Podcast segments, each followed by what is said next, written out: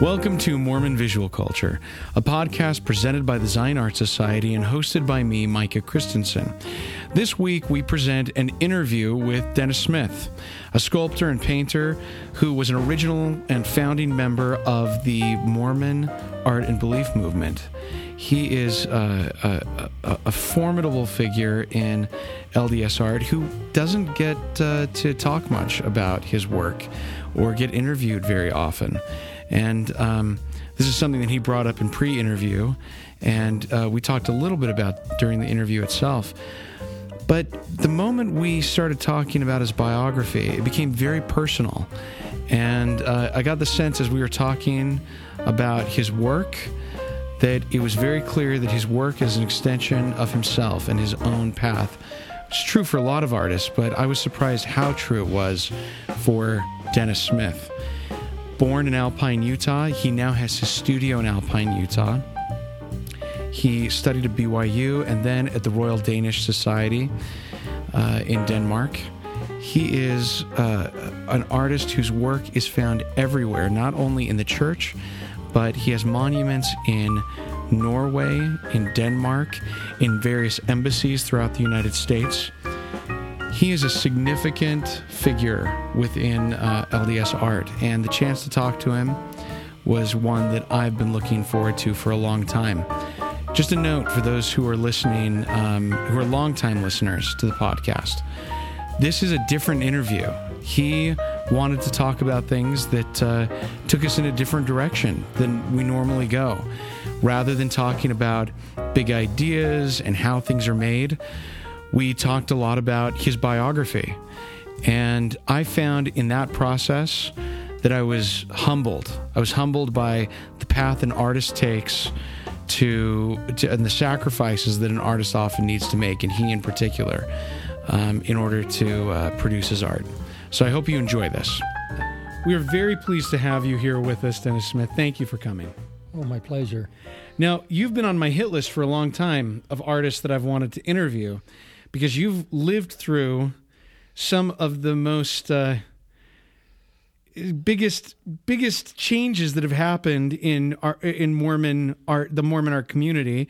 However, even though I am interviewing you here for Mormon visual culture, and that this is kind of the perspective we're taking as uh, as as, as a uh, as Mormons as we're talking about art Right. today it would be fair to say that your world is not focused exclusively on Mormonism. You have had a national, international reputation as a sculptor and as a painter. And um, it would probably be fair to say that even though in a lot of those works aren't overtly Mormon, that spirituality has underlied a lot of that work. Is that fair? Uh, yes, very much so. So I want to I want to start kind of at the very basic because we're going to get to, to to some of your your pieces in particular, but I want to talk about where you started. Where did where were you born? I was born in. I wasn't born in Alpine, Utah. Okay, I was born in Murray. in Murray. In Murray, but when I was six weeks old, my mom and dad moved to Alpine, where my mom grew up and where my grandfather lived. My grandpa in the 1930s got polio and was not able to take care of his farm.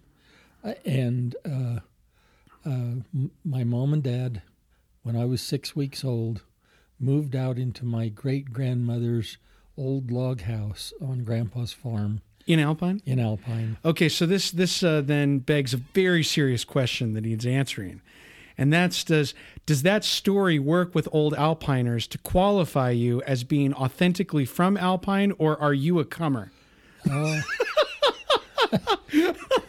Using the accurate definition, I'm a comer. Now, for those who But, don't know, but not using the accurate definition, my great great grandparents settled settled in Alpine in the the uh, late 1860s, and Wow. my, and and and from the time I was six weeks old, I I lived for the first five years in my great grandmother's log log cabin. house in Alpine. This is a people may be bewildered who don't know this culture as well as you and I do because I, I I'm a comer to Alpine. I moved there later. Um, there's a there's a fierce pioneer um, stock tradition of founders of cities and many settlements, and Alpine, which is now got a, a population of about 10,000 people, was not very long ago basically six families and their descendants who lived in an agricultural center that has over the past 20 or 30 years been inundated, invaded, someone uses a term, by um, by a, a, a, a diaspora of, of Californians and people who have discovered the paradise that you live in. Correct. All the time I was growing up, uh, Alpine Alpine was settled and as a as a city in 1850. As a kid growing up in Alpine, people would always say that Alpine in Alpine would say Alpine is the first organized city in the United States. That's Uh, which is, that's a alpine centric view of life, see. isn't it? yes. Uh, How many signers of the Declaration of Independence? As I was growing up, there was one Mormon ward in Alpine. Yeah. between five and six hundred people. Uh, there was rarely anyone who ever moved in or out of Alpine. Uh, my close friend Kent Shepard, whose father owned this only service station in town, uh, I would spend summer sitting on the front of the service station while he tended the few cars that came in, and we were able to know as as cars rounded the end of the lane who's uh, uh, about a quarter of a mile away whose car it was Just by the way it sounded. by So- the color of it. It would probably be be uh, be fair to say that it was not an art mecca at the time you were growing up. What was your first experience with art that you remember, and and how did you get your first interest in becoming an artist? I, I remember as a kid that I was uh, touted as a kid that would that would be chosen by the teacher to do an art project. So I must have been, you know, really intrigued with it. Hmm. I remember that me and two of the girls in our class were chosen. This was about the third grade to go across the way from the from the school into the gymnasium and do drawings that would go on the wall, and that was really really special. Hmm. I remember doing a a drawing of uh, firefighters. What, what do you call the ones that come out of the sky? Smoke jumpers. Oh, smoke jumpers. Smoke Yeah. jumpers. And I That's I- ambitious for a third I have that. I have that drawing. My mom and dad. My mom saved all of my stuff. There was a a book in the 1940s that was put out, and uh, called Taps, of World War II poetry. It was a gray book, Interesting. and when I came across it later on, I opened it up, and I had drawings of of boxers in boxing rings, all through the book. Probably eight or nine of them. Had you were you looking at those drawings as an influence? Do No. you remember? No, I just I I and when I saw that, and this was probably when I was in my early twenties, I remembered distinctly doing those drawings. So when I when I think of of uh, um, boxers and drawings, I think of Mahonri Young, George Luks. I think some of these Chicago and New York artists who are from the from the Ashcan school.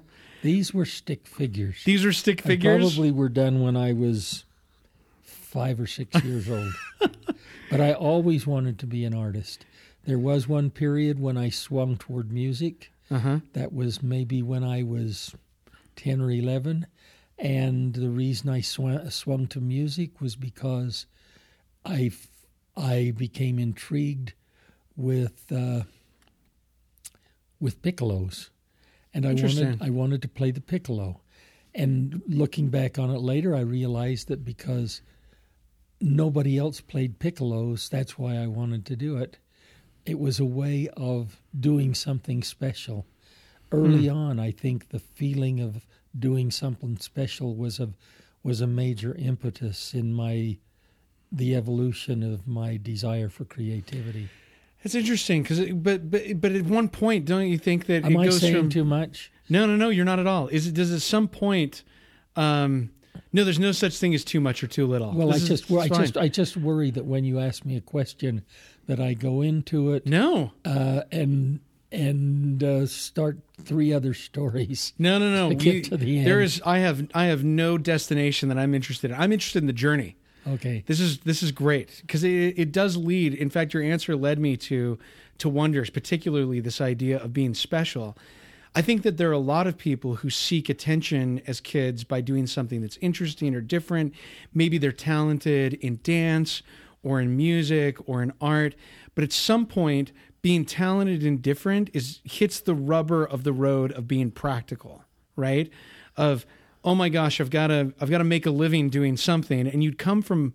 Would it be fair to say that you came from a farming agricultural family? Uh, yes, only not a big major farm. Right. Uh, growing up in the 1940s, my dad was from Draper over Okay. the hill in Salt Lake County.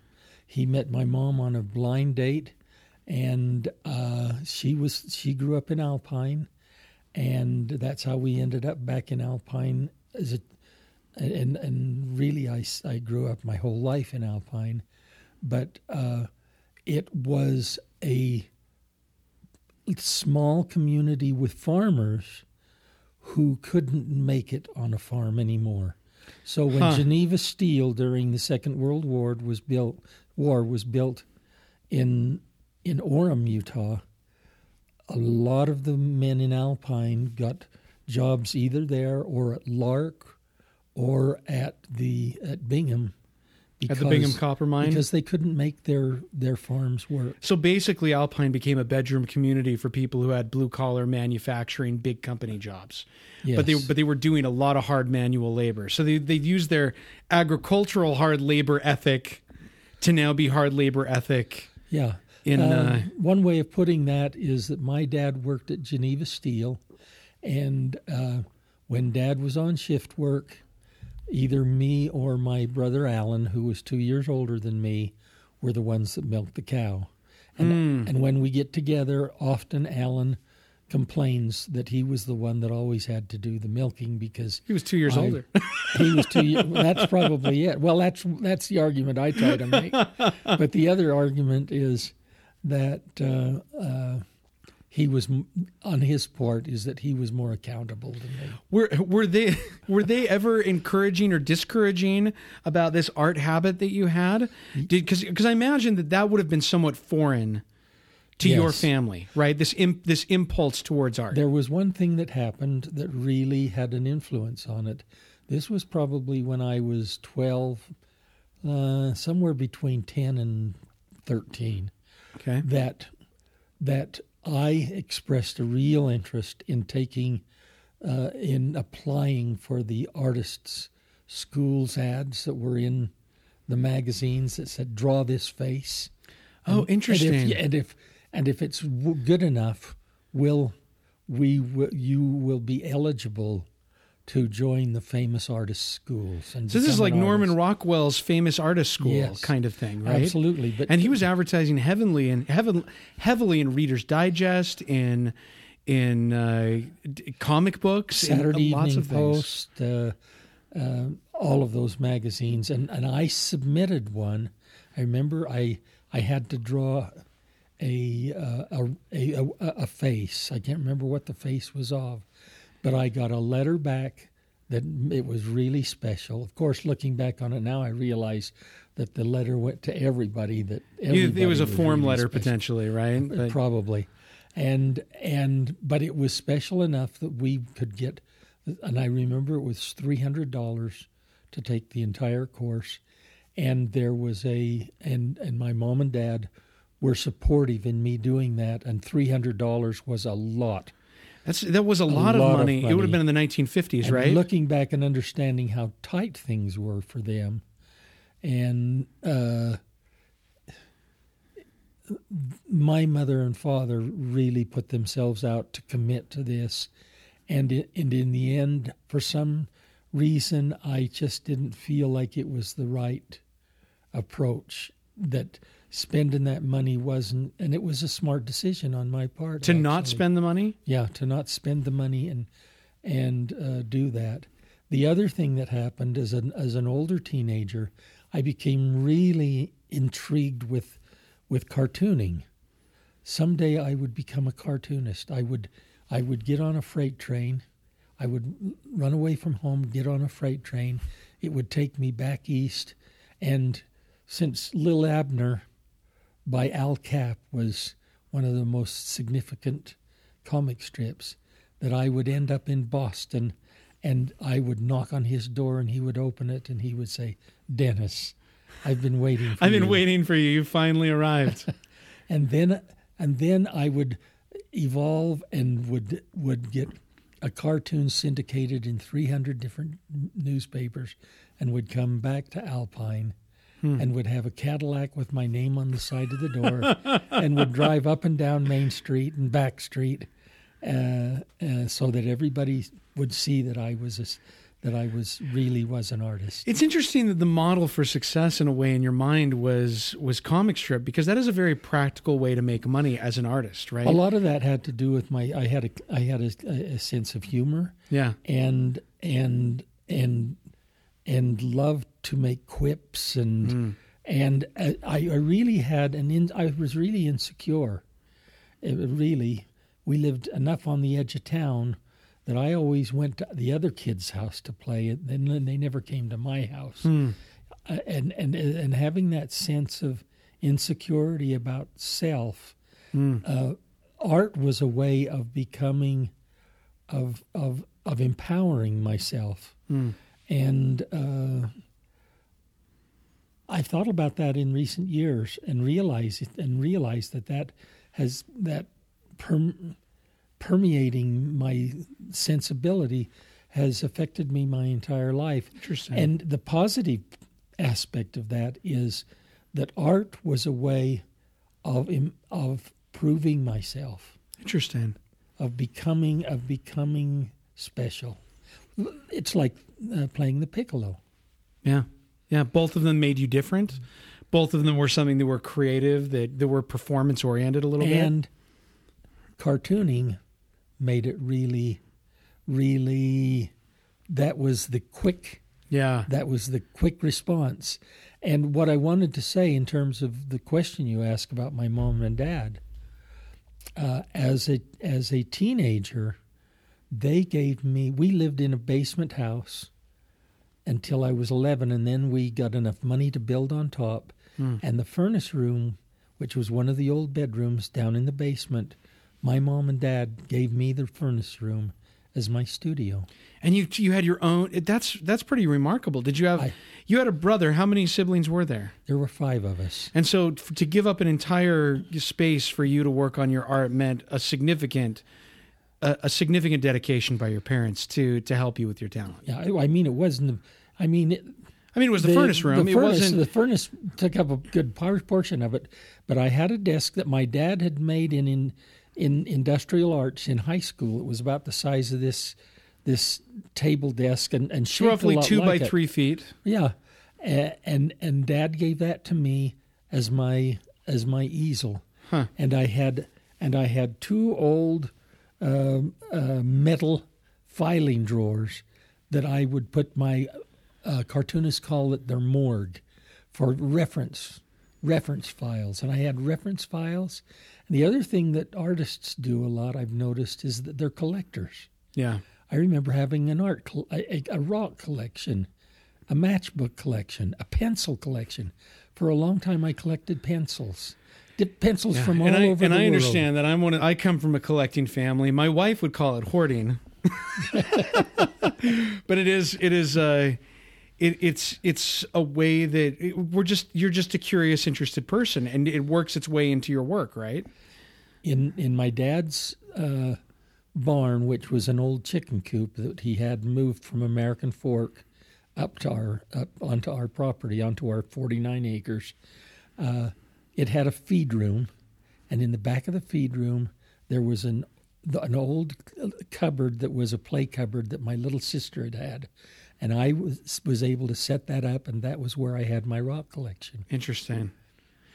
So I'm gonna I'm gonna jump ahead a little bit. I'm gonna jump ahead to the 1960s because you were at BYU during a fairly what I what I think would arguably be a magical time.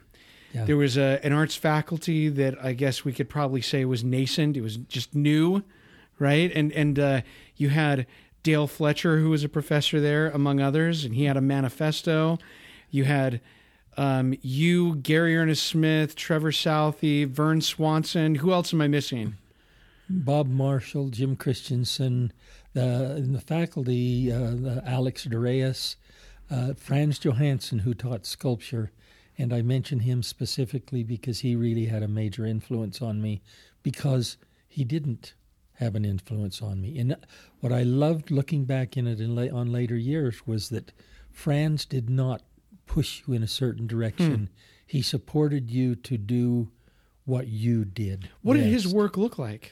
He was a figurative. Uh, he was a figurative. Uh, uh, he was in in that uh, modernistic trend where uh, stylization of the human figure, and did very very strong uh, figurative pieces and and, draw, and drawings. I took several drawing classes from him. Hmm. he was the main influence on me as a as as a teacher in in uh, college. One of the things that I'm fascinated about with BYU at this period in the '60s is that. Um, uh, can I men- Can I'm sorry? Yeah, no, no, please do. Go ahead. I want to mention one thing, and that was high school.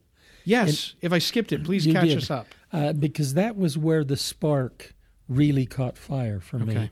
Uh, I was kind of, and I think I'm a little bit ADD. I, I think that's used as a catch-all lots of times. but realizing that I was a little bit, uh, I had a very difficult time with math, and and and I, I just couldn't, I just couldn't get at that at all. Um, and like uh, in English program uh, structuring sentences and that sort of stuff that was really a struggle for me. But and and I was kind of an average CB student. This is at American Fork, American, right? American Fork, Fork High, School. School. But uh,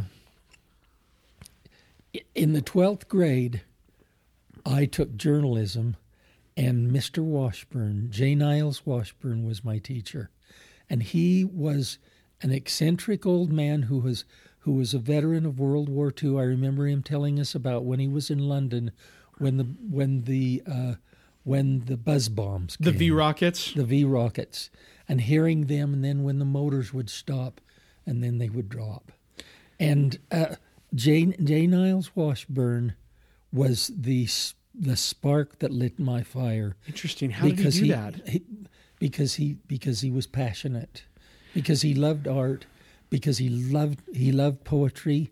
He developed in me a love for poetry that that really affected my whole life. He, I remember him uh, stand, any... standing in front of the class and reciting reciting poems by William Blake, and and I would be totally transported into them because, I mean, he he would read them and cry, and while lots of the students would be, you know, spinning their their finger around their ear, saying, "This guy's crazy." I, I it's interesting. His craziness was in, was infected me, and I think any good teacher in the arts does more. Uh, uh it isn't what they teach; it's the passion that yeah. they tra- that they communicate. Your art is uh, a, a lot of the themes of your art are visionary. Some of them are very childlike. It would seem to me that William Blake, it's interesting you mentioned Blake, that Blake would be a touchstone. Is he? Yes. Did it come from from your teacher? Did is, was no, he, no, that didn't hit or did it come later in life? Later that that came when I was in college classes and taking English and and studying William Blake more specifically. Well, and studying uh, uh, uh, Blake's uh, uh, visual work. Yeah. I didn't relate to his visual work or know anything about it as a kid in high school. So, is, can I ask you a few questions about BYU? Sure. So, so one of the things that fascinates me about BYU and its art program in the '60s is what seems to me to be a bit of lawlessness that was going on at the time, a bit of chaos. I mean, right now, we we live at a time where a lot of artists have very strong ideas about how education happens at BYU. There's there's a humanities department and there's a studio program and there's an illustration program and they seem to be diametrically opposed philosophically and the kinds and everybody's got a very strong opinion about it when I look back at the 60s, I kind of wonder, and I don't feel like I've gotten a very good description. I don't know if there is a very good description that's out there. You have somebody like Dale Fletcher who was doing very modernist work and then who abruptly switched to a more realistic naturalist style. And then he's creating a manifesto, and you've got people like you and Trevor Southey and Gary Ernest Smith who are all very individual and who are allowed to thrive in that environment, it seems like and to put on the shows that you want to put on without much oversight from the central central office. What's interesting is that you're tapping into chapter two. Am I? Uh, uh, chapter one for me was when I was 18, uh, 17 in, in, in senior high school, and Richard Gunn, who taught at BYU and and was more of a um, in, instructor in art history and that sort of thing. Yeah, would come to uh, uh, uh, check with his student teachers in the art department. So he's kind of like a talent scout, looking uh, around for people. Looking for people, and he encouraged me to go to BYU. Interesting. And he always was a significant figure to me because he he was kind of a father figure. In uh, the art department was still down on the old lower campus okay. Uh, which was the original uh, B- Brigham Young Academy campus. Uh, in the old, in the old, we're talking about the building that's the library now. Yes. Okay. And and and the, the, Provo City. The library, north half of that was the music department, and the south side of it was the uh, art department. I remember when I sometimes when I would leave classes and I'd walk down and walk into the space between the two that I could hear uh, oh, what was oh, what's his name? The I'm 75 years old, so I forget That's a right. lot of words and people. I'm 38 the, and I forget all the time. The the, the famous Mormon composer. Uh, oh, the, it'll come to both of us. Yeah, anyway, I know you're talking about. And he and and and Lex he, Azevedo. No, no, no. That's chapter two as well. Who's one of those um, people who oh, be well known? It'll come to me anyway. Uh, I know he's not the most famous. I'm just trying to think of people who are in your before age went, range. Yeah, before I went on my on my mission, I I was able to take a crafts class from Franz Johansen, who taught sculpture, and a a drawing class from Richard Gunn, and then I after a year, I went on uh, an LDS mission, and where did you go? I went to Denmark. Okay, it was though I didn't realize it at the time, it was a it was a real blessing for me to be able to go to Europe because Europe, even now, if you were to say to me, if you could, if I could just send you anywhere in the world on a trip, where would you go?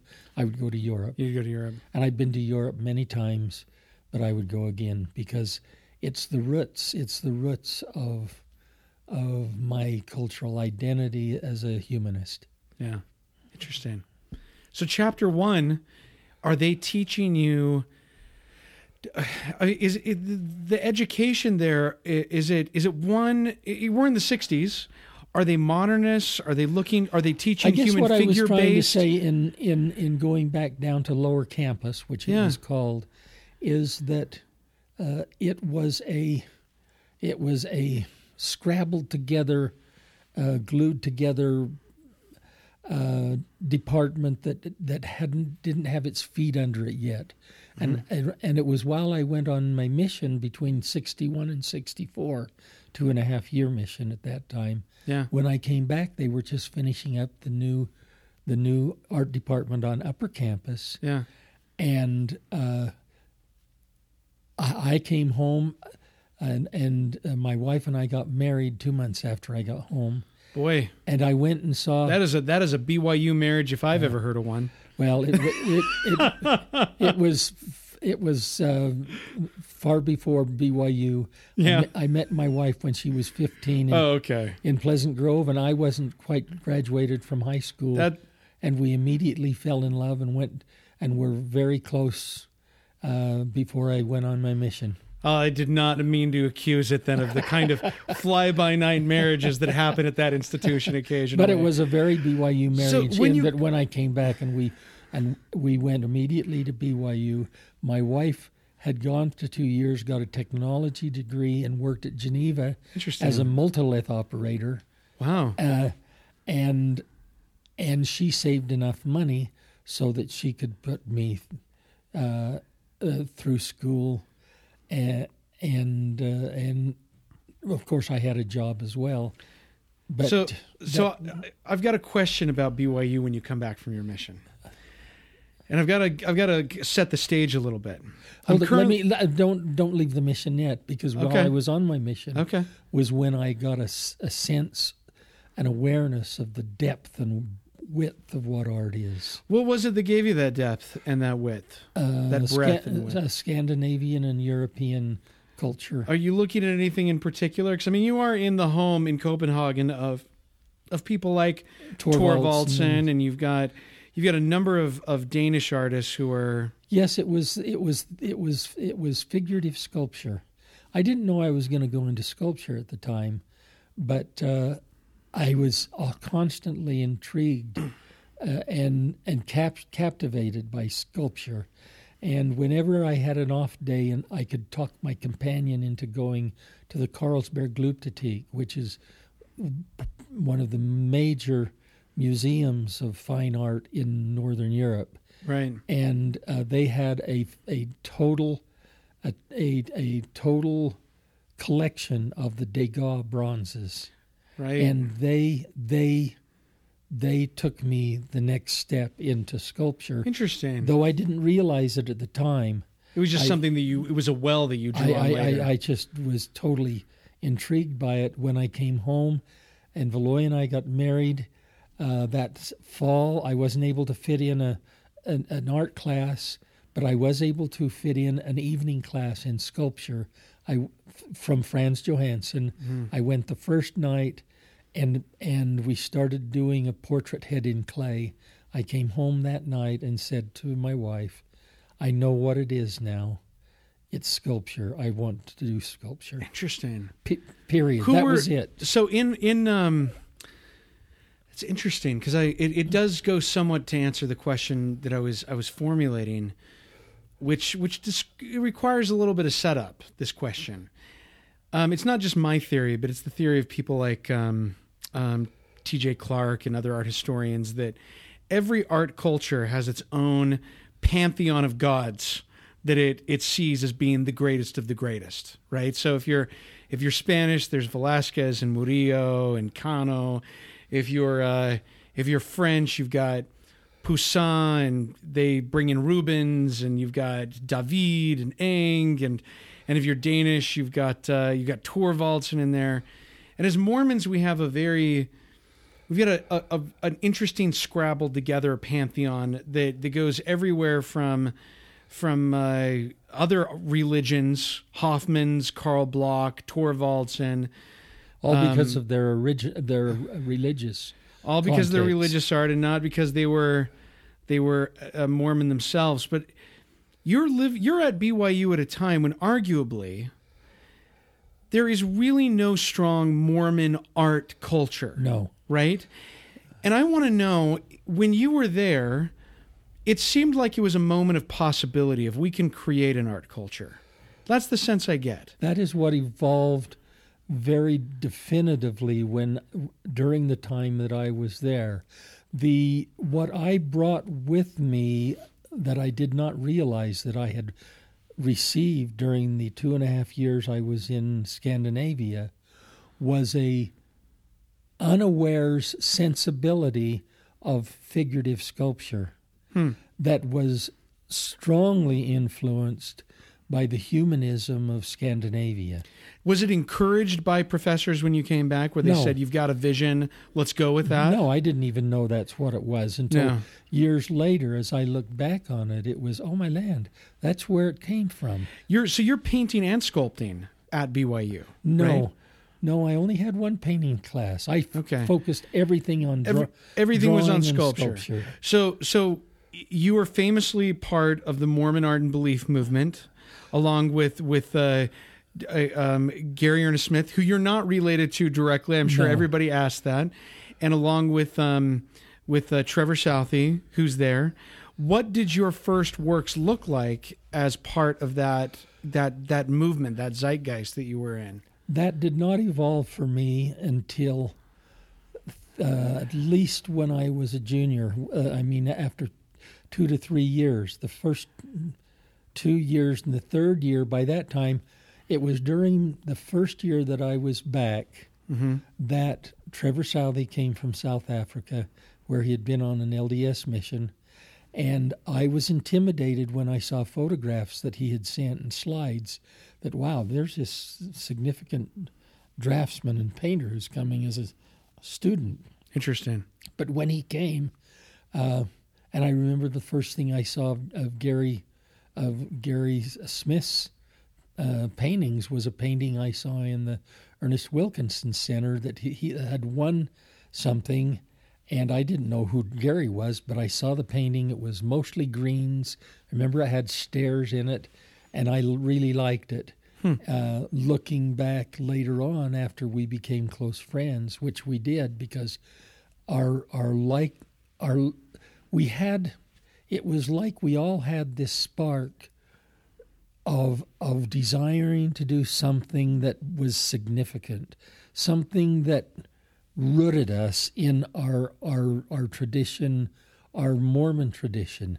Even though Gary was from Oregon, Oregon, and I was, Trevor was from Rhodesia slash England, and and I and I was from down home Wasatch Front, Utah. Yeah. Uh, we we met together. There were s- several others.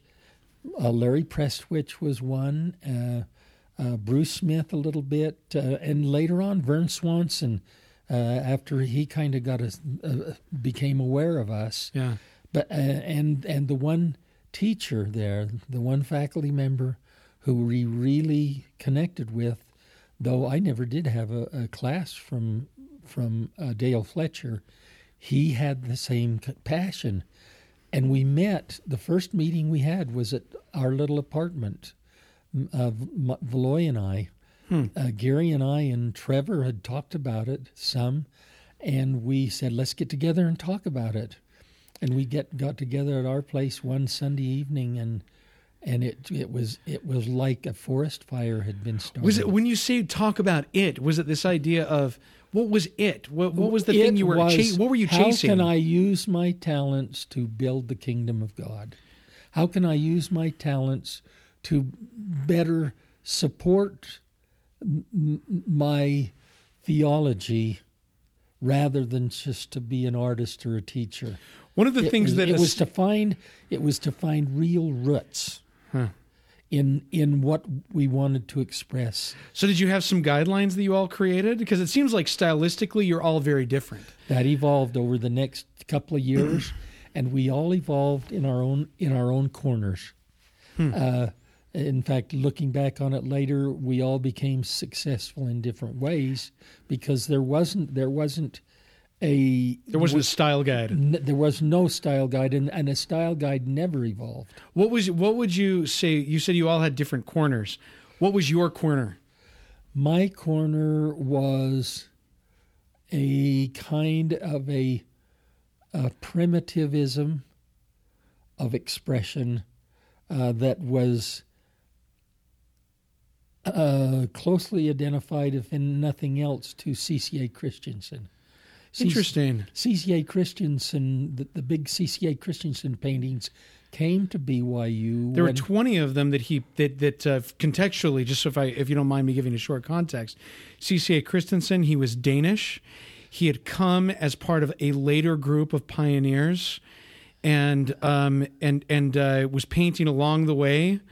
Um, in fact, I don't. I think he was actually one of the earliest. I, what, he, I don't mean he, later. He's one he of the came, earliest. Uh, to Salt Lake the first time in 1854. Uh, and what I meant by later is that he wasn't part of the Nauvoo portion of the story, no. but he was part of the. He'd been part of the the European converts. Had come. He'd had a year or two at the School of Fine Arts in in Denmark in in Copenhagen, and then he um he becomes enamored and is really our first history painter. And in these 20 paintings, which he had envisioned as eventually being a museum, he, he went on the road. They were the story of the saints the, the church being founded, the expulsion of the saints from Missouri, leading up until the to the great um, uh, uh, migration of the saints to the Salt Lake Valley, all captured in its innocence and violence and all of those moments. He took them on tour to the whole Mormon corridor from Canada down to Mexico That's correct. over a period of, of several years and would kind of collect pennies Yes. as he went along for people to come see his shows. Brigham Young had endorsed it as a as a as something. Right. It was a it was it was really the first He would ambitious tell, he would tell us the Mormon story. Uh, s- uh, several of the paintings were of the Nauvoo period. One of them of, was of the Nauvoo temple burning. One was of them crossing the Mississippi River on on ice. One was of the Haun's Mill massacre. Yeah. Uh, of one of the Nauvoo Legion. it kind of it kind of you know what just like as a side note one of the things that fascinates me about that that i wish there was a book about who knows maybe i'll write it is i imagine that he here he is he was 16 or 17 he converts travels across the plains he hadn't been through the nauvoo or haun's mill period he paints them and then he goes up and down the corridors where settlements are and I'm sure that at every one of those showings, somebody raised their hand and said, I was there, and gives their experience of it. Yes. It must have been a remarkable community, faith building experience to walk around with these paintings and use them as the impetus for people to share their personal And experiences. what's interesting is in the late 1800s, after he died, they were lost. Yeah. And the the next time that they appeared Sorry. was in about 19, I'm guessing 1967. Uh, Gary Gary Smith and Trevor and I and some of the others who were all there together. Gary, as a as a as a an upper class student, got a part time job as the head of the BYU collection, which included the Mahonri Young paintings and drawings. These are and the ones that had just come from Mahan mm-hmm. Rai's own collection. There were over ten thousand pieces. And there in the in the in the in the new Harris Fine Arts Center, there was a place for the collection down on the third floor, down on the or on the second floor, and Gary was in charge of that. And one day Gary says, "Hey, you guys, you got to come and look at this. This is really interesting." We went down, and there they were, the CCA Christensen paintings. So here is so for me the CCAs are interesting because artistically the CCAs like you said are very primitive. He was not and he even admitted himself had- he was wasn't a great artist. and and he was not he was not touted in the church as as a significant artist. In fact, No.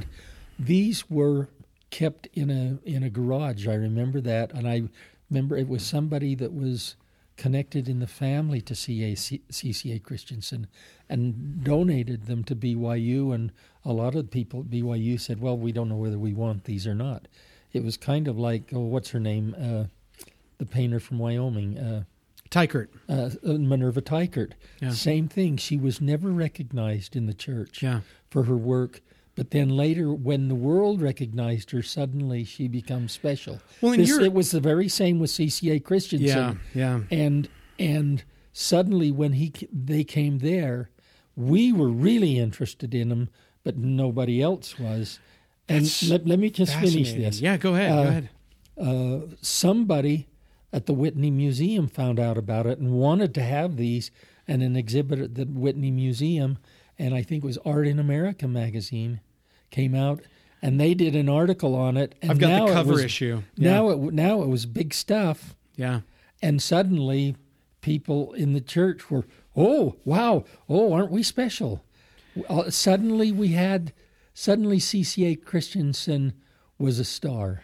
You know, I bet you relate a little bit to that too because you you got a career um, as a sculptor. You were making these remarkable um, scenes of children in uh, do- and some of them are whimsical some of them are are, are are about paternal relationships maternal relationships and you're selling up and down the East Coast. You've got galleries all over the United States representing you, and I know that that's jumping ahead quite a bit Quite in a the, bit. in the timeline. Yeah. But would you would you say that that same thing is something you relate to? That it wasn't until you were outside of the culture and recognized and represented by galleries on either coast? Okay, back to chapter one. Yeah.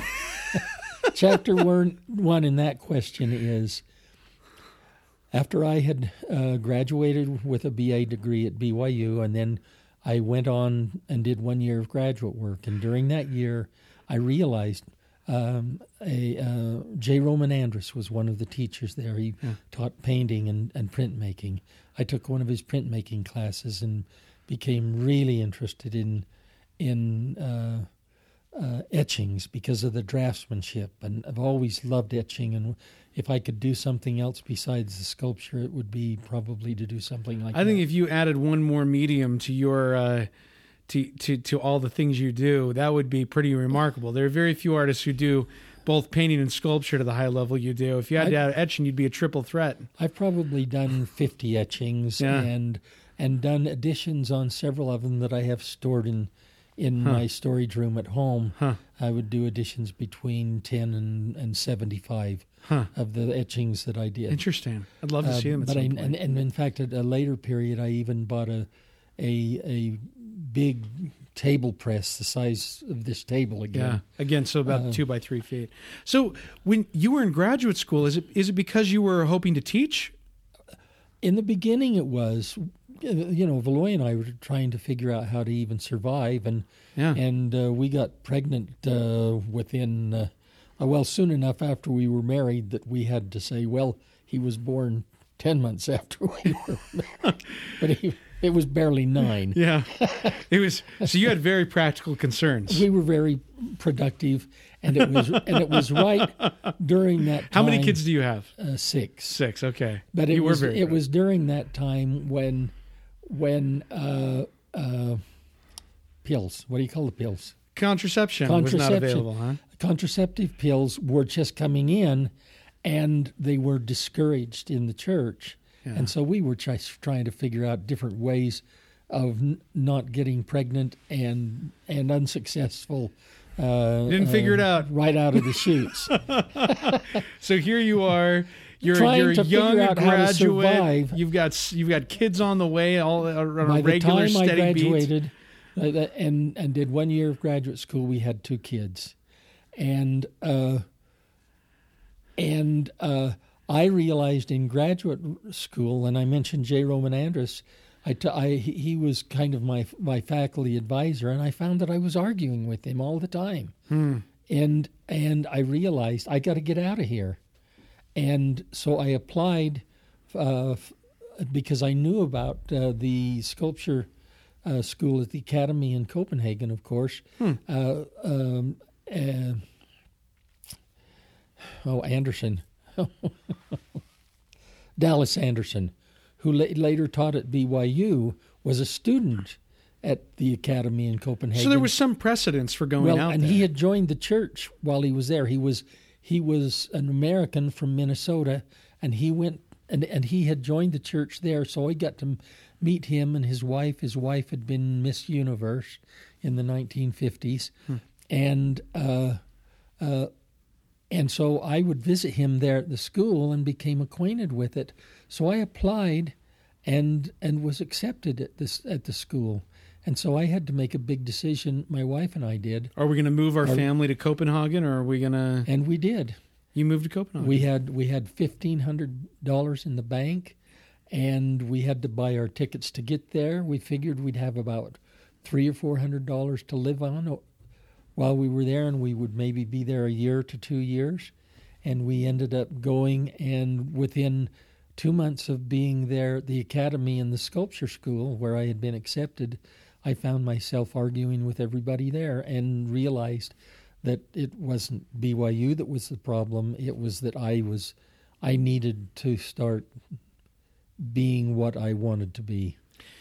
That's interesting. It's it's that you you realize that there wasn't anybody else who was going to give you an artistic vision that needed to take you to the next level. Is that what you're saying? Uh, what that I'm wasn't saying, somebody no, else's plan? What I'm saying is that I already had it because of my relationship with those of us who had talked about the evolution of a, of a Mormon art. Interesting. And that was so firmly rooted in me that that was where my passion was, uh, and that I, I needed I needed to be doing it. Okay, so you've just you've just dropped out of a program at BYU. You've taken your family, and moved to Copenhagen. Is, is there a tension in my voice? No, no, no, no. Am I about making you stressful well, by reliving some of these things?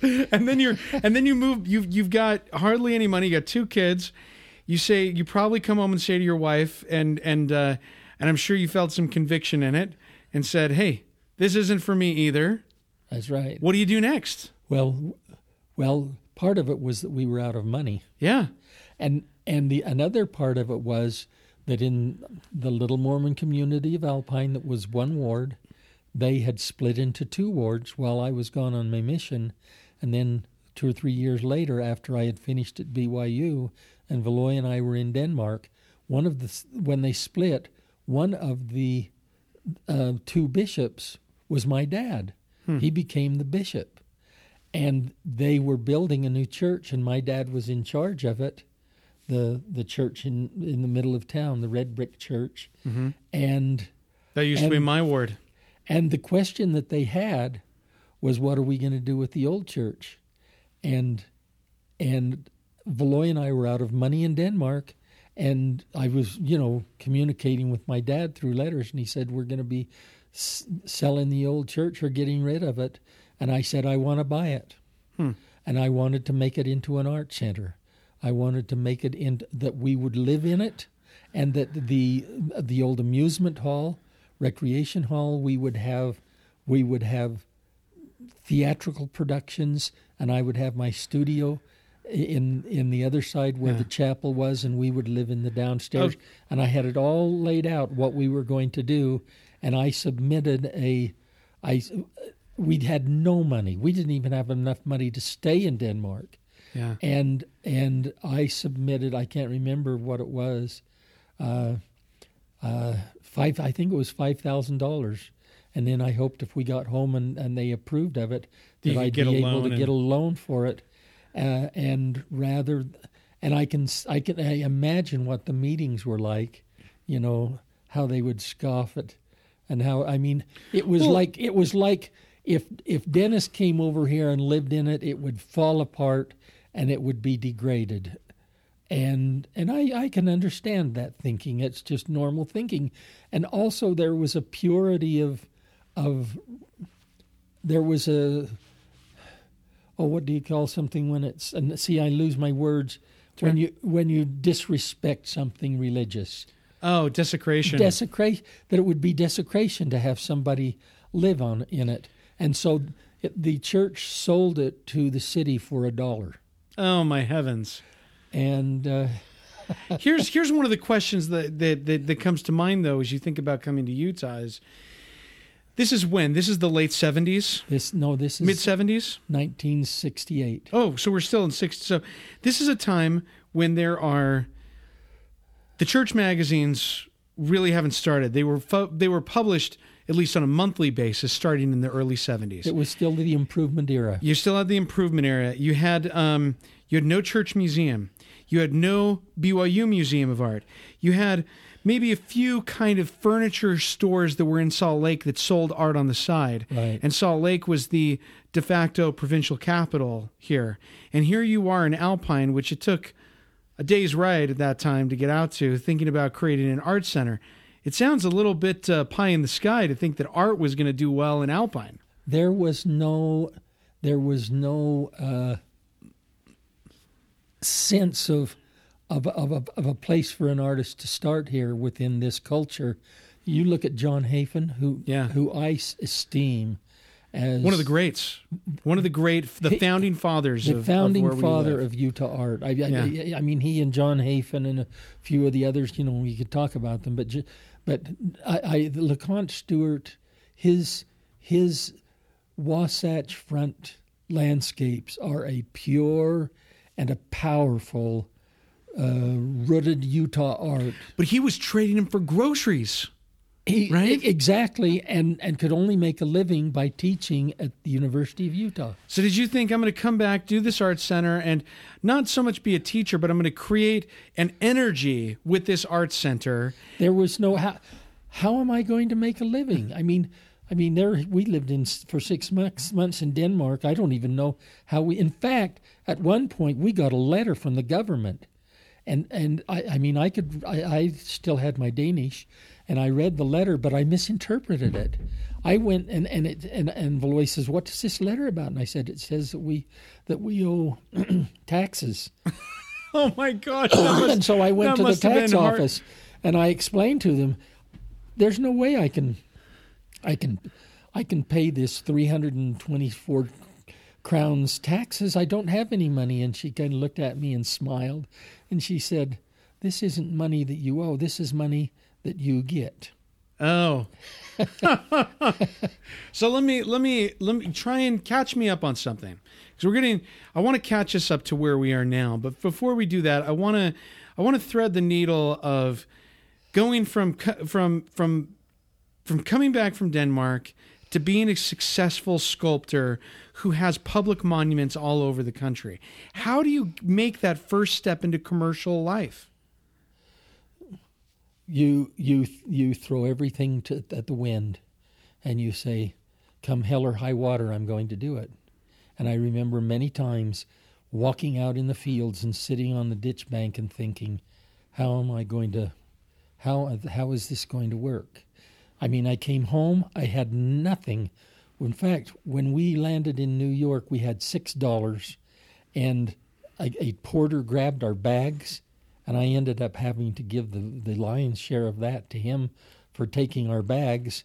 And we had been we had been uh, uh, our flight had been delayed, and we had to go to Montreal. And we had two little kids that were tired, and we went downstairs to the restaurant, and we spent our last our last money for a hamburger to share with the kids Jeez. and and uh, uh, so when we landed, we had nothing, and we stayed for the first month and a half with my wife's parents, Reed and Mildred Walker, in Pleasant Grove, and uh, he thought I was going out every day looking for a job, and I was going out every day drawing tree houses. Hmm. And, and thinking I'll do a whole series of tree houses. I went to Barrett Builder Supply in American Fork and was able to get some um, uh, pine stripping, one and a half inch stripping, to make frames. And I made frames for about 12 or 15 of these treehouse drawings and was able to have the American Fork City Hall agree to let me exhibit them there, which I did with the hopes that I was going to be able to start So these were sculptures of tree houses and No, drawings or paintings or drawings. They were they were uh, um uh, pencil and watercolor drawings of spontaneous drawings about 18 by 24 inches. I still have five or six of them. did they sell? No, nothing sold. Uh, that's the story of my life for the first for the first 10 years until 1976. Well, not 10 years. So what eight- did you do to make a living in that time? Were you just doing odd jobs, living with family? Uh, we ate. Uh, we we drank powdered milk and a lot of watermelon. Wow. But Wow. uh, actually, after that first uh, two months, we uh, the the uh, place, the corner lot in Alpine where the bank is, Yeah. that was Kent Shepard's house, the kid that was my friend, where the, his dad's service station was. The Bank of American Fork owned that, and they were renting it. And a, fri a friend of ours that was in Alpine said, Hey, I hear that the people that are renting that are moving out. So we went down to the bank and told them that we were interested in, in no, no, no, we didn't go to the bank. We went to the people that were living there, and they said, "Sure, it'd be okay with us if you moved in." I mean, this is how how much of a naif I am. I I I, I knew nothing about business, and I thought if I made an agreement with the people that had been living there, that we could move in. Yeah. And we went ahead and made an agreement and started to move in. And then I went down to the bank to pay the first uh, uh, rental for the first month, which which they had been paying seventy five dollars a month, Yeah. and and they said, "Oh, oh, you mean you're moving?" And then I realized That that, it was to- them that I had to, that I should have talked to. Anyway, we lived there for two, I think, two years, Did you have Did you have people who were like? and uh, we were always late with the rent, and because because we hard because it was very very difficult, and whenever I would go down to the bank, Loy went down one time to to pay the rent, and the woman that the uh, didn't know what she was talking about, and she, oh, oh, oh, yes, So so there you've got this this uh you you you're in Alpine, you've kind of gone back to your roots. You've you've got this ambitious art effort that you're doing privately. And you've got people who I'm sure that there are some art events that are going on. You've got the annual spring salon that's still happening. You've got. but there was no money in anything that was happening. Were, were you just were you were you looking at some? Was there anybody you were looking at? I mean, was Gary Ernest at this time selling things No, in? Gary Gary had joined, uh, had been uh, drafted, He'd been drafted into, Into the- into the army Yeah, yeah. ended up fortunately in Korea, working f- for the for the CIA, well, not the CIA, but the but the uh, security forces. Yeah, yeah. Uh, uh, And he teaches art for a little while. Is there anybody who you look at and say, "Wow, maybe they could help me out here"? Yes, yes, this is a very significant thing that happened. Uh, uh, as a lead up to it, uh, the fir- first we talked about my parents, and you asked if they supported me. Yeah, At this juncture that I was just telling you about, when we moved back to Alpine, my dad says to me, Would you like to have the barn, which was the old chicken coop? yeah. as a studio. Huh. I mean, we he didn't have animals anymore, and he was working full time at Geneva, and uh, and uh, and and I took him up on it like that Hmm. because suddenly the, I had a studio. Yeah. and we stripped out we cleaned all of the manure out of the floor.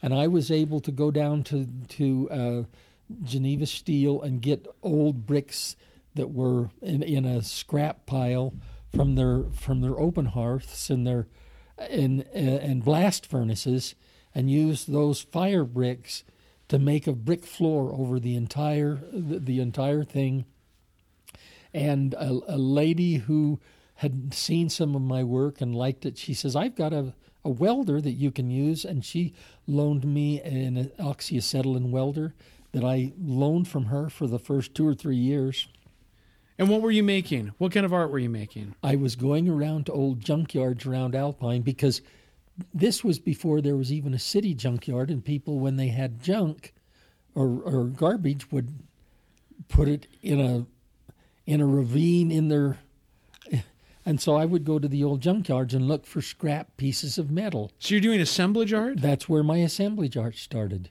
And still, three or four of those pieces that I've got in my studio now, uh, uh, I'm looking at my agent here right now, Yeah. who's sitting here in the room with us. Uh, two or three of those pieces that are sitting there, I did in that first year. So do you are these the first works that sell that you have? no, No. They because they didn't sell.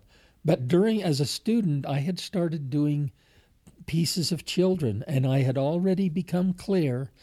And during the six months in Denmark, when I I about on the third month, I quit going to the to to to the to the academy because I I just It wasn't for you. it wasn't for me. What was the first work of art you sold? well, let me finish this first. Yeah. I started going around and riding in trolley cars and in the library in Copenhagen, just walking around the streets and drawing. And at one point, about four months in, sitting in the Svanemøllen um, Esto or metro station, drawing people, suddenly I realized that that there that the coordination between my hand and my heart and my head was happening. It was like riding a bike, and you know that suddenly when you can balance, then from then on the rest of your life you can ride a bike, Yeah. and that's where it happened for me. And I and I and I and I received that that empowerment, and I knew from the the last year I had been at BYU that the core of my expression centered around the human figure, hmm. and particularly around children, and so that became the core of the work that became saleable for me because people could relate to that. And yeah. uh, so, well, when I think of your work, I certainly think of children, and I think of them. I think of them being expressed in ways that is full of curiosity and of whimsy and an invention. And another thing that's significant that is rooted in the ideas that we had evolved as we were students, and we were asking the question, where does our work fit within the church? I had created a poetic, metaphorical perspective toward imagery, which made the children not just, oh, aren't these cute, but the child became a metaphor for humankind. Hmm. That the child became mankind as children of the Father, of, of, of, of a heavenly Father. Yeah. And so the child became this very poignant metaphor, and the metaphorical context of my work began from that point on, and it started bef- just before I went to Denmark. I did a piece called Run Karenetta Christina, which was of a girl running, hmm. and it was named after my grandfather's sister, older sister, who one time when I was visiting her said, I remember when your grandpa was born. And mother said, run out to the field and get and get your father. And and uh, and I went and, and immediately after she told me that she lived in Lower Provo, in kind of on about third third south and fifth west, mm-hmm. in a little bungalow, and she was a widow in her eighties when she told me this, and it was so profound to me that I that instead of driving home, and Valoy started wondering where I was, probably because you know I told her I'd be home at five, and there I was at sunset, sitting down at the Provo Boat Harbor, thinking about my grandfather being born, and I wrote a poem called "Run, Karen Etta Christina," after after my aunt Etta, and that and that became the piece of several other things and some etchings that I sent to a gallery in Bellevue, Washington before we went to Denmark and thinking that'll mm. save us. Yeah.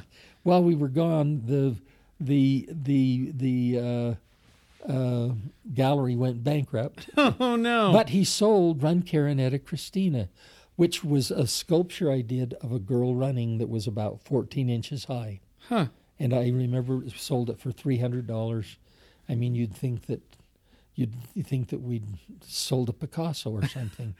when was, you when when so when you um when you uh, are are starting to do large public sculptures, am I going into too much? Detail? No, you're not. No, this is fine. But I do want to ca- I want to I want to move ahead to to these large public sculptures you're you're doing. Are you? At what point did you start going into galleries regularly okay. with your work? I'll, I'll, i think I can uh, cover the next six years, which is that stage you're asking about. Yeah.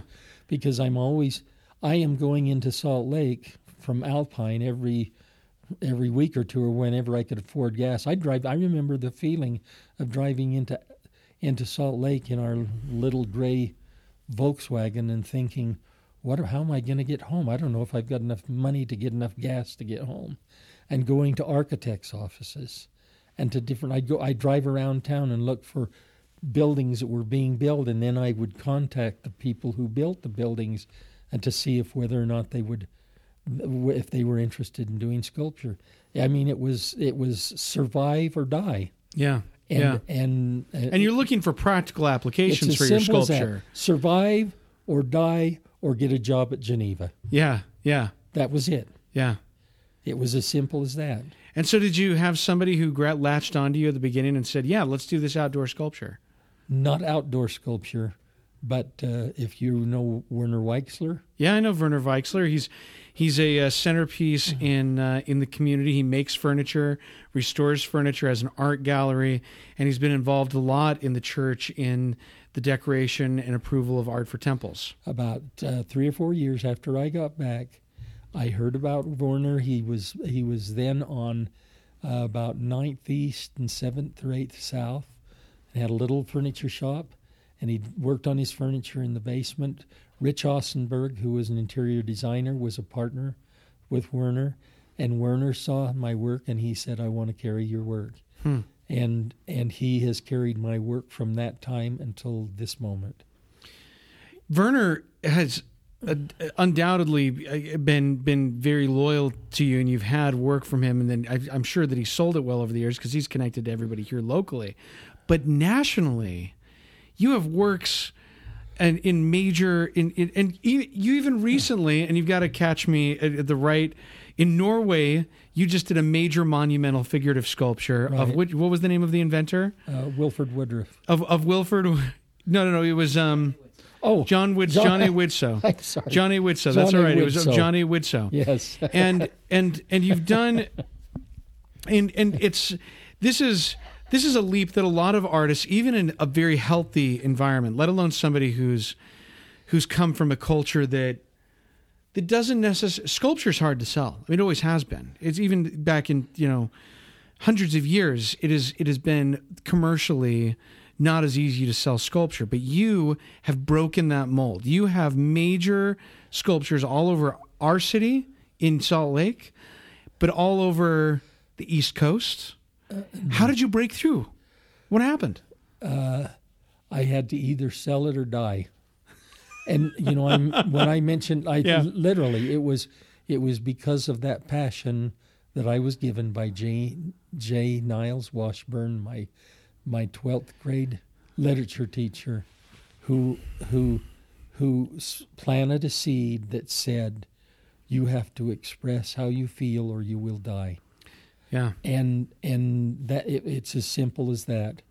And when I came back, and and Werner Weixler was a kindred spirit, and he, they were going to build their their new uh, furniture outlet and studio, and he partnered with an architect named Joseph Linton here locally, uh, and and uh, and and several others, and built uh, just west of of uh, Trolley Square, a big nice place.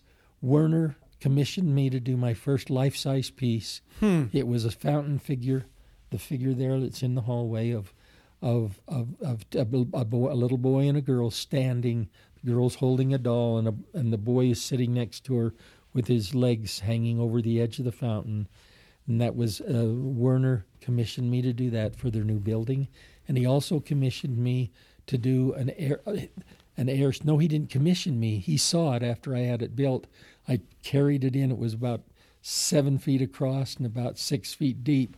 An, an a, a a airship with circular panels, and he bought that to hang in their front entry, and that was a place that was exposure. But even before Werner, I at one oh to answer your question, the most specific and direct answer is that I did anything Yeah. that was that would make it possible. And the one anything was that a a, a guy who saw my work. Oh no. No no no. I somehow I can't remember how it happened but I got a, an invitation to go up to the Hotel Utah at an archi- at the American Institute of Architects convention was held in Salt Lake City at Hotel Utah. And they said would you be interested in coming up and drawing portraits of people? And I said, "You're damn right I will." Which I seems mean, like which seems like a minor gig on some level, oh, right? Architects. Yeah. Architects. That's that's where I could possibly make some connections beyond Yeah. beyond here. That's a big leap. And and uh, uh, for those of you who are conservative, I apologize for saying you're damn rights, but. Uh, It's all right. But I went up and on the second floor of Hotel Utah in a room, as one of the places that they had in their was in their program was this artist's going to be up there and drawing pictures and stuff. A guy who, oh, and I can't remember, Broad, not Broadbent, uh, a guy named, uh, oh, I can't remember his name, and I feel That's bad right. about that. Well, it isn't all right because It could come to you uh, while because, we're talking. because he owned a fireplace store down on 7th East and about 22nd South. Uh-huh. And he came in to the architects convention because he wanted to sell fireplaces. And he saw my work and he says, Boy, the people at the church need to know about this. Because it not only was I doing portraits, but I had photographs of some of the stuff that I'd done, my sculpture.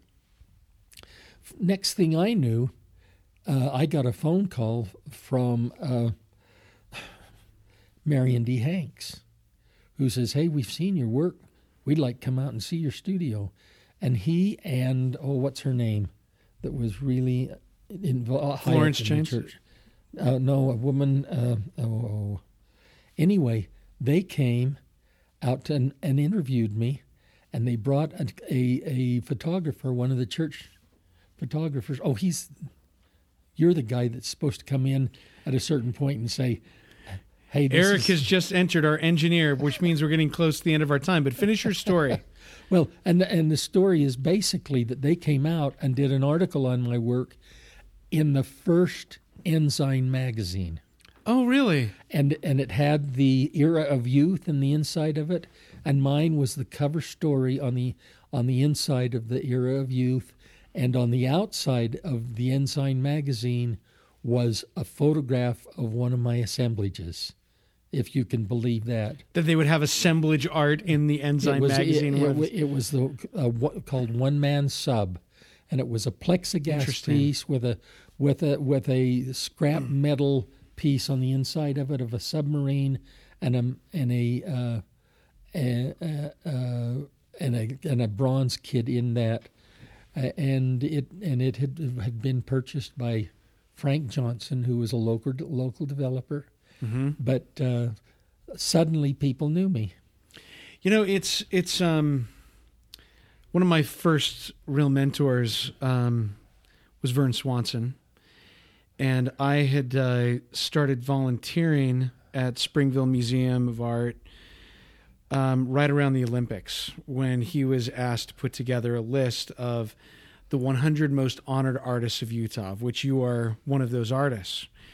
And some people may think 100, that's a lot, but we have, um, according to some estimates, 15 to 20,000 artists who are, and, and that number, for those who may be wondering at that, is based on on how many people have submitted and been accepted to the Springville Museum of Art Salon that are individual artists that are in the region.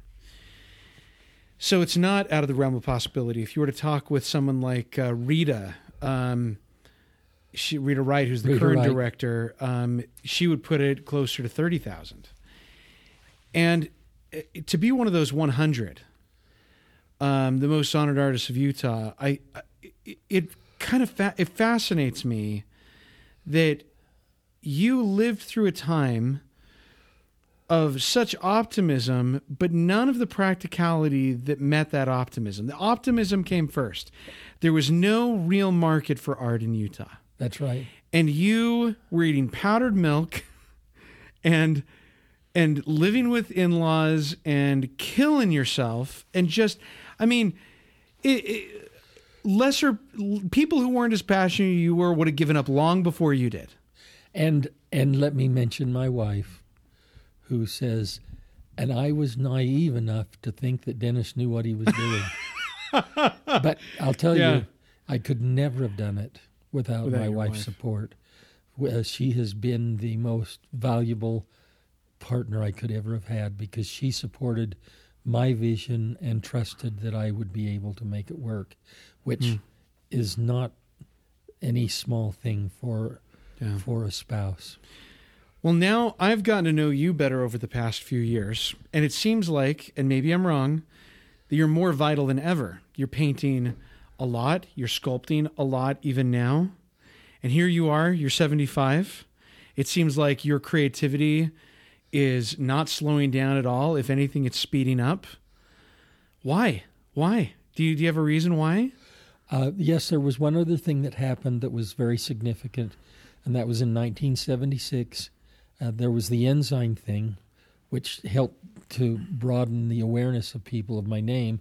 I, I mean, to be able to have a reputation or people know you is very important. Yeah. And the next thing that happened was in 1976 when the LDS Relief Society did a monument for women in Nauvoo. There were uh, 15 or 20 different artists that submitted proposals.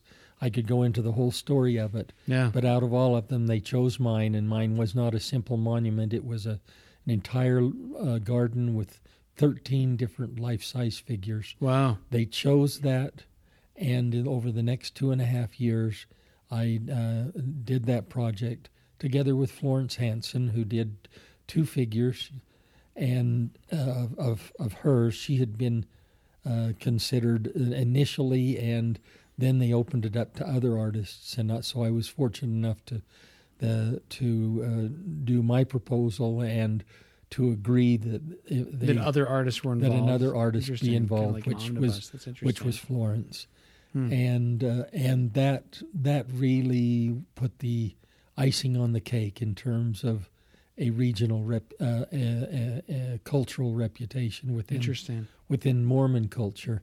One thing that was really kind of special to me last month, the Ensign magazine came out, and Floyd said, "Look at this," and I looked at it, and on the front cover was a picture.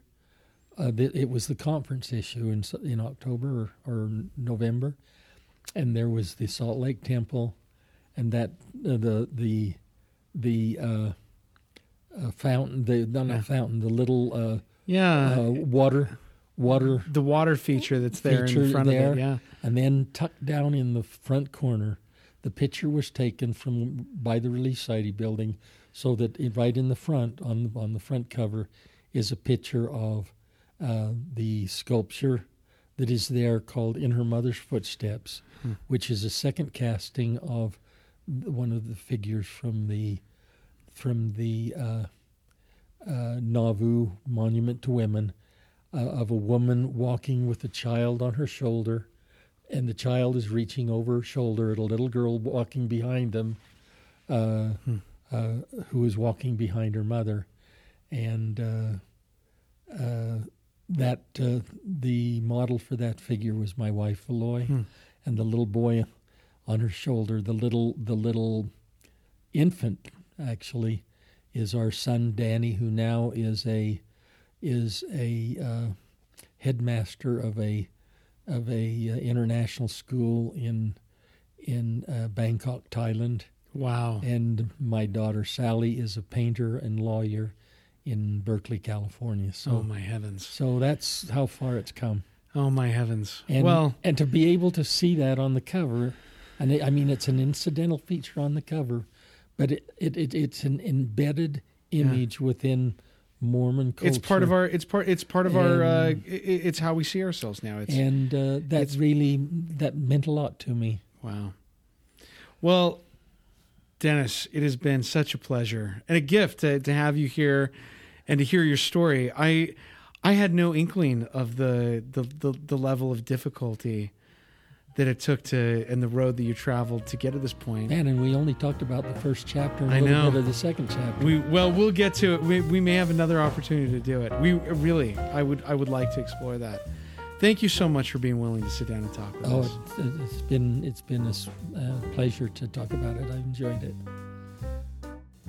I'd like to thank Dennis Smith for joining us for this episode of Mormon Visual Culture, presented by the Zion Art Society. Uh, you can find past interviews that we've done for the podcast at zionartsociety.org under the podcast tab or on iTunes. Uh, I'd like to thank um, Todd Winder, who was here as for the interview, who uh, who works with Dennis Smith, and uh, I hope that you go to Dennis Smith's website, which is listed on the podcast, and it's DennisSmithSculptures.com to find out more about him and about his work.